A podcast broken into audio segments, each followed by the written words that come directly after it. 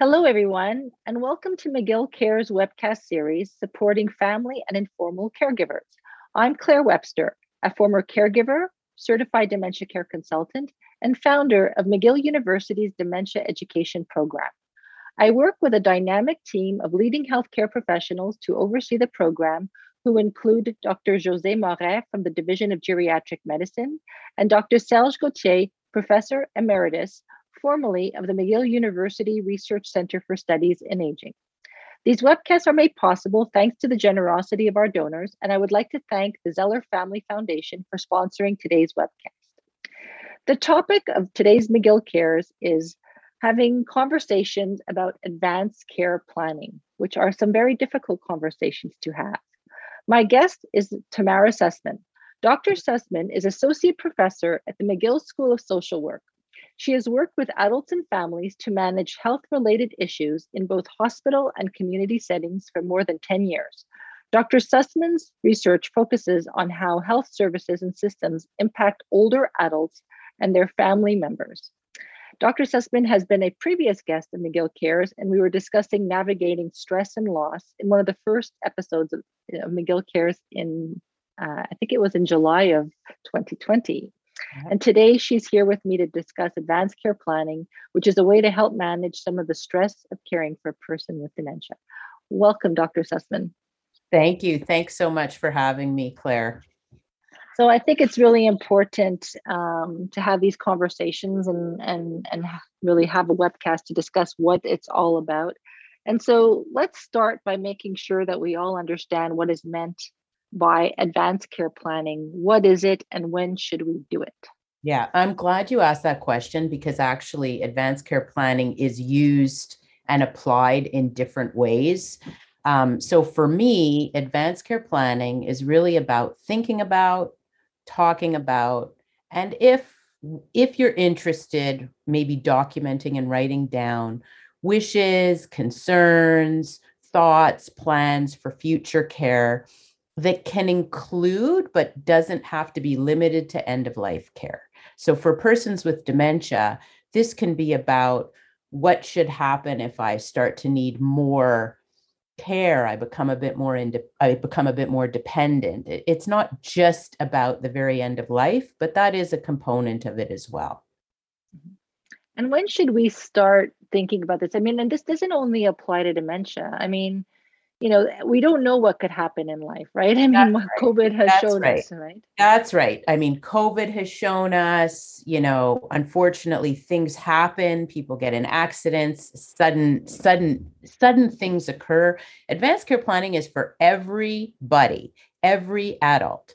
This is a conversation we should be comfortable having um, as as as much as we plan for other things you know we talk we do financial planning all the time. We should really be talking about what would happen if you know tomorrow i got in a terrible accident and you were faced with making this kind of a decision um, but for people with dementia, of course, there is the added known that if you are living with the condition for a long period of time, there may be a point in time where you're not really able to communicate in the way that you could have consistently earlier in your life. So, to be able to start telling people what's important to me, what are some of the things I want you to be thinking about when you're able to communicate those things is really, really critical. It, it places people with dementia at the center of their future care by offering those opportunities in advance. And it's incredibly helpful to families as well. So, when do you have that conversation? I mean, for example, you know when the, sometimes when people are receiving a diagnosis the disease has already taken like has already really gripped the person. And you know they they're not necessarily able to make those decisions right? So right. like at what point like are we are they still okay to have these type of conversations? Are you still okay to have these conversations as a family? Yeah. Well i feel really um, committed to not rep- not saying you know you have to have complete capacity to be able to say what it is that you want. Um, we should be talking to people with dementia of course throughout the throughout their journey and and to the extent that we can if if verbal communication uh, is compromised of course just paying attention to when people are happy or when people are sad that's important no matter what. But i think that first of all um, practitioners are really worried about having conversations in advance with people with dementia because they feel that the condition is so stigmatized. So to also then ask people what you know what might you want if things take a turn for the worse uh, feels very stigmatizing and feels very worrisome because thinking about the future is distressing but at the same time, what people with dementia have certainly expressed to me, and I've done quite a few studies with uh, encouraging these kinds of conversations, is that they feel relieved being able to talk about these things because they're worried about them anyway. And uh, sometimes, even if they're not feeling the need to talk, a common response might be, Oh, I don't need to talk about that. My family knows what I want that they appreciate hearing that their family member would really like to have this conversation because it would help them.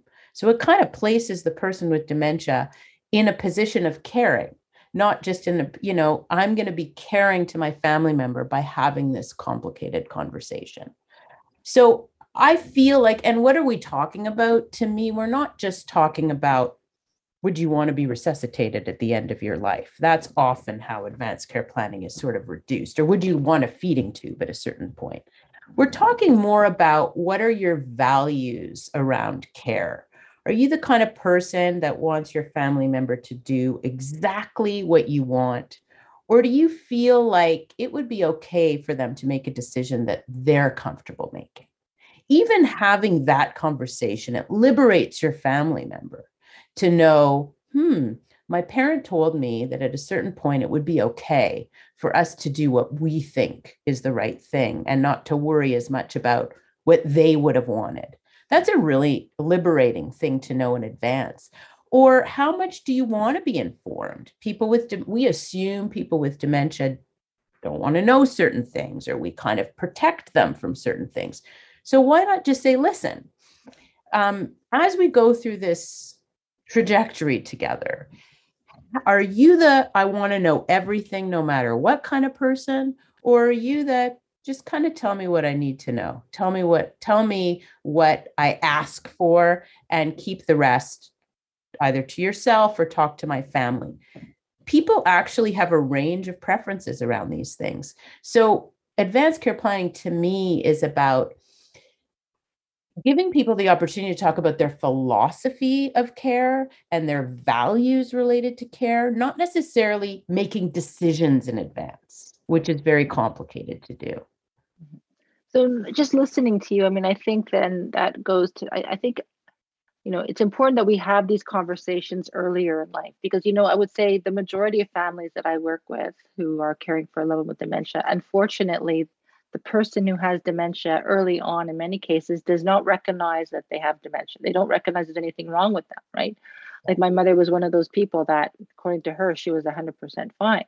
So i would have been impossible for me to have these type of conversations with her.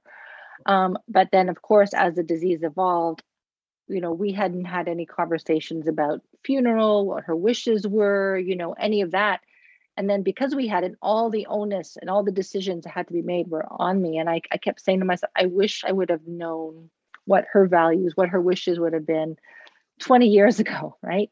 Yeah. But we don't have that. Yeah. Right. So so if so more so then it becomes important, I think, at a certain time for families to sit down and say, in the event that something happens, yeah, this is what I need, what I want, right? Yeah. And and you know another strategy. I mean, there's two things that you said. One is how able is someone to articulate, and the other is they're in denial, so I can't really talk about the mm-hmm. future. So the in denial piece um, can be addressed. I, I don't think people need to accept that they have a condition to be able to have advanced care planning conversation. Um, I've had family members try the strategy of saying, "Listen." I'm a bit worried about myself and my own wishes. I want to tell you some of the things that are important to me. And you know what? We've never really had a talk about what's important to you. So the caregiver starts by expressing, because advanced care planning, of course, is important for everybody. So the caregiver starts by expressing, you know, should something happen to me, mom, um, these are kind of the things that I don't want to have happen. You know, these are the kind of things that I do want to have happen. You know, what about you? What would what would it be like for you? What would would you want the same kind of thing I'm saying or something different? And sometimes, you know, that takes the onus of needing to accept a particular condition off the table. Because really, as we said from the beginning, we should all be having these conversations. It's not about having a particular condition, but it becomes a bit more pressing when you do have a chronic and progressive position. And as you said, Claire, the alternative of not having this conversation, it is so burdensome for families. The bereavement is more complicated, the distress is more complicated. So the better we get at inviting and opening up these conversations in a normalized way, the more helpful that will be for family members. Okay, so then let's lead into another question then. How maybe give us then some tips, some strategies for having these conversations? Because for example, you know, I come from, you know, um, you know, uh, two parents who had who two immigrant parents. My father was Egyptian, my mother's Finnish. There's certain conversations that we didn't have. Um, yeah. There's certain, for example, or or for example, I the thought of you know sitting down years ago with my father and saying okay dad in the event that something happened to your mom how much money do you have in the bank? Um, you know you know how there you know and i talk to a lot of people i mean how do you ask your parents you know are there are there because one of the biggest stresses for families is in the event something happens do we have the finances? You know what is your financial yeah. situation? Uh, where are where what bank do you deal with? Do you have insurance? So how do you have these conversations First of all, I think sometimes we get stressed out about thinking we have to have one big intense moment where we get everything all at once. You know, I have these casual interactions with my kids. We'll be in the car, we're listening to music, it's feeling really good. And I'll say to them, write this down. I want this on my death song list. You know, like now I, am obviously comfortable having these conversations, but I say tongue in cheek, you can have these moments of exchanges. They don't have to be, okay, let's sit down and have a really serious conversation about everything I need to know for end of life. But I also think it's important to recognize that you can ask something and not get a reception. And that doesn't mean you should never ask again. It just means the person wasn't ready at this moment sometimes you just need to say you know mom i know we tried to have the conversation once and and you really didn't want to talk about it. Um you know but it's really worrying me. I'm really worried um about figuring out how it how i would plan for what it is that you want and how much resources we have. I know it's not a comfortable conversation but do you think we could you know start by just figuring out like would we be able to afford a year of home care if this is what it costs? You know is that even within the realm of possibility? So i think that people are afraid that if they ask a question the person in front of them is just going to break down and be harmed forever. People are very good at telling you that they don't want to talk about something. They change mm-hmm. the subject. They say oh no no don't worry about that you know and so you can we're not there yet. That's yeah we're not, we're there, not yet, there yet you know so so you know turning the conversation to yourself as a strategy. Well you know i'd like to tell you what i would want you know as an entry point and sort of acting as a model um, or saying i know that maybe it's not a worry for you but you would really be helping me with my worry if we had this conversation um, is another strategy. And, you know, taking notice of when somebody's a bit more comfortable or when do you guys tend to connect? You know, in the car is a good strategy, right? Everybody's not looking at each other. You're sort of stuck together. We know this from our teenagers. Um, you know, uh, asking a question then. I think it's really about understanding this is a progressive, ongoing thing. The time to start is now, and you can continue asking questions until you start to get to a place where there's a bit more comfort. Okay, so now another important question is what's the difference between advanced care planning and advanced directives? Yeah. And then if you can take us through the process so you know what how is a notary involved how are a lawyer like because a lot of people find this whole topic very overwhelming and how do we go about it yeah. So so that's a really important question. They are very different. An advance directive is making a decision in advance when you have the capacity on certain things you do and don't want to have happen.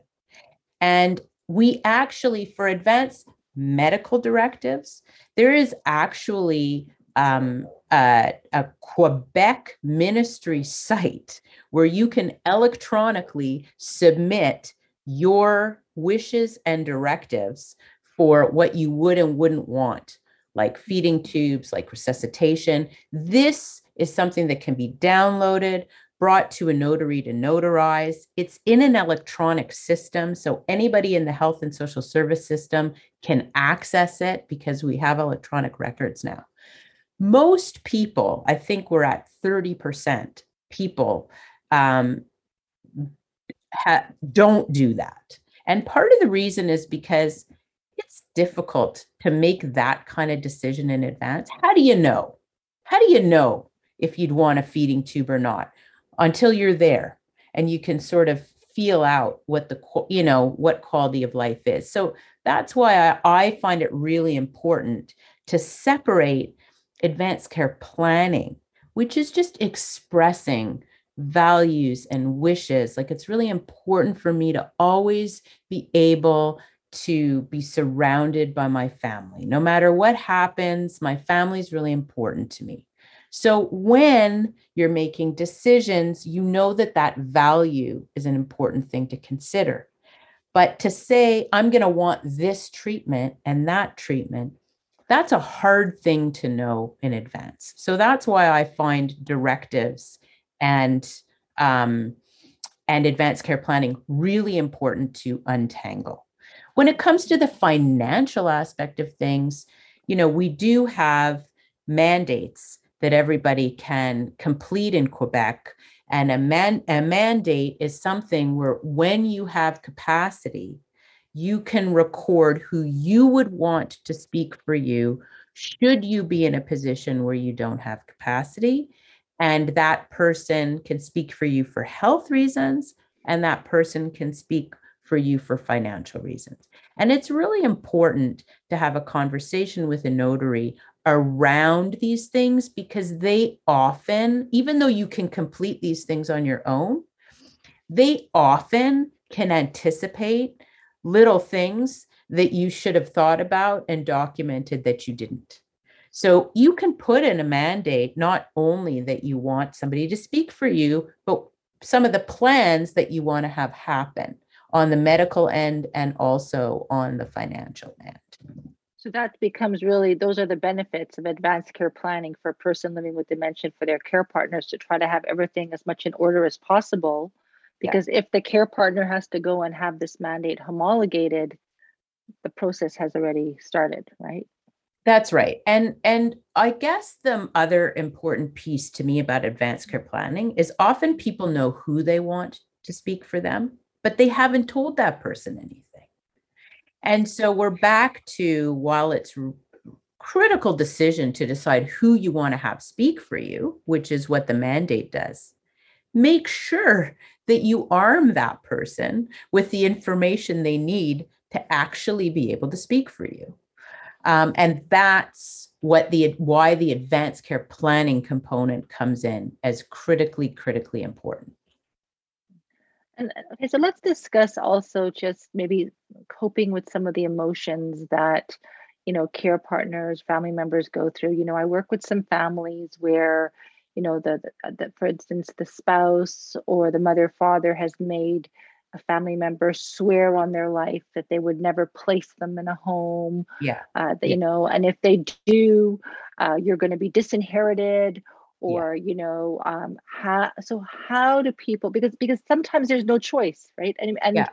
like and, and what covid has shown us in life you need to have a plan a and you have to have a plan b i think everybody would like to live at home and stay at home for as long as possible but what happens to the if the primary caregiver gets sick passes away so how like what advice would you have to yeah. families to deal with so I, I love that question claire because that is the number one uh, concern for family members of people with dementia. So that is the perfect example of the difference between a directive, my plan is I don't want you to relocate me, versus an advanced care plan. Tell me, mom, what makes it so important for you to be at home? What is it that makes it impossible to think about relocation?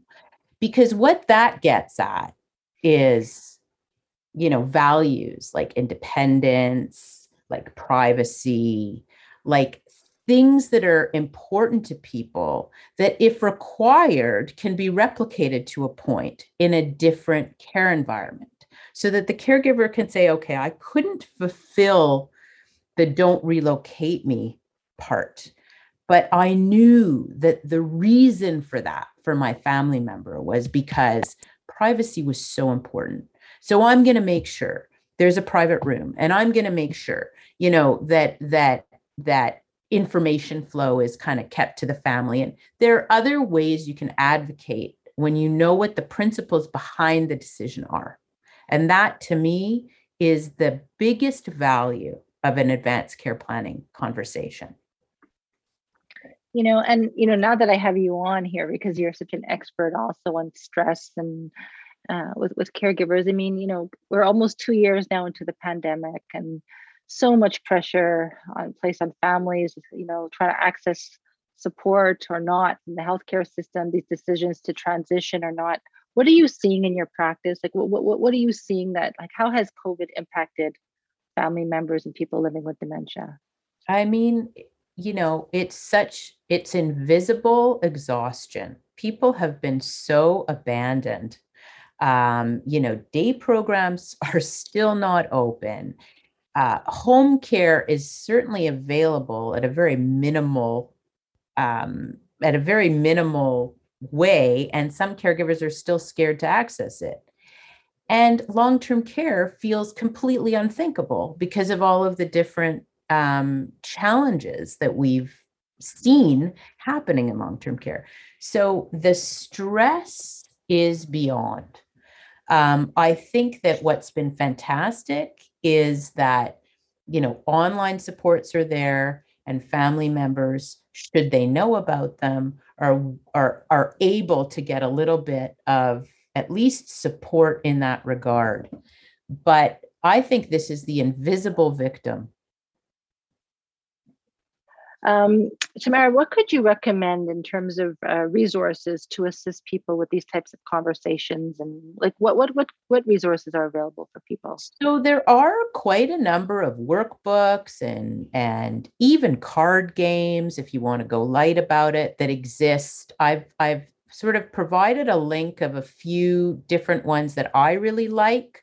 One of them, uh, the Conversation Starter Kit, is available in French and English and has actually a companion booklet for family members of persons with dementia. That's why I really like that one. And in mm-hmm. fact, I've tested that out with family members and persons with dementia. And when when used together, it actually does get used and elicit some really good information. So the conversation starter kit the Speak Up um, workbook is a nat- part of a national campaign. If you Google Speak Up, you'll get a whole bunch of resources there on advanced care planning, some of them designed for uh, healthcare workers, other designed for family members.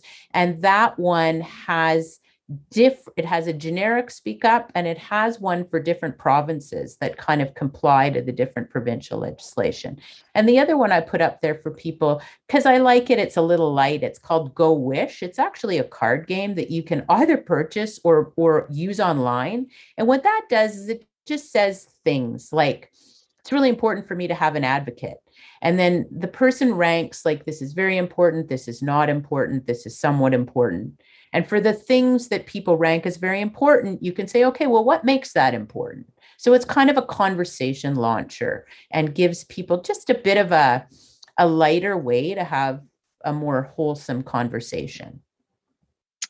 The time together always goes so fast. I, like, thank you so much for being our guest today. And you know, you, you're, you're just like a wealth of knowledge in so many areas. And I, I really encourage people who are watching McGill Cares today to go back and see my other interview with Dr. Tamara Sussman on navigating stress. Because really, thank you so much for taking the time today. Thanks for having me, Claire. So this webcast is an initiative of the McGill Dementia Education Program, which is funded by private donations. Once again, I would like to thank the Zeller Family Foundation for sponsoring today's webcast. If you would like to make a contribution to our program or for more information, please visit us at mcgill.ca slash dementia. And if you would like to join our mailing list in order to be uh, notified of upcoming episodes of McGill Cares as well as, uh, as well as all of our other important initiatives, please email us at dementia at mcgill.ca. Thanks for watching.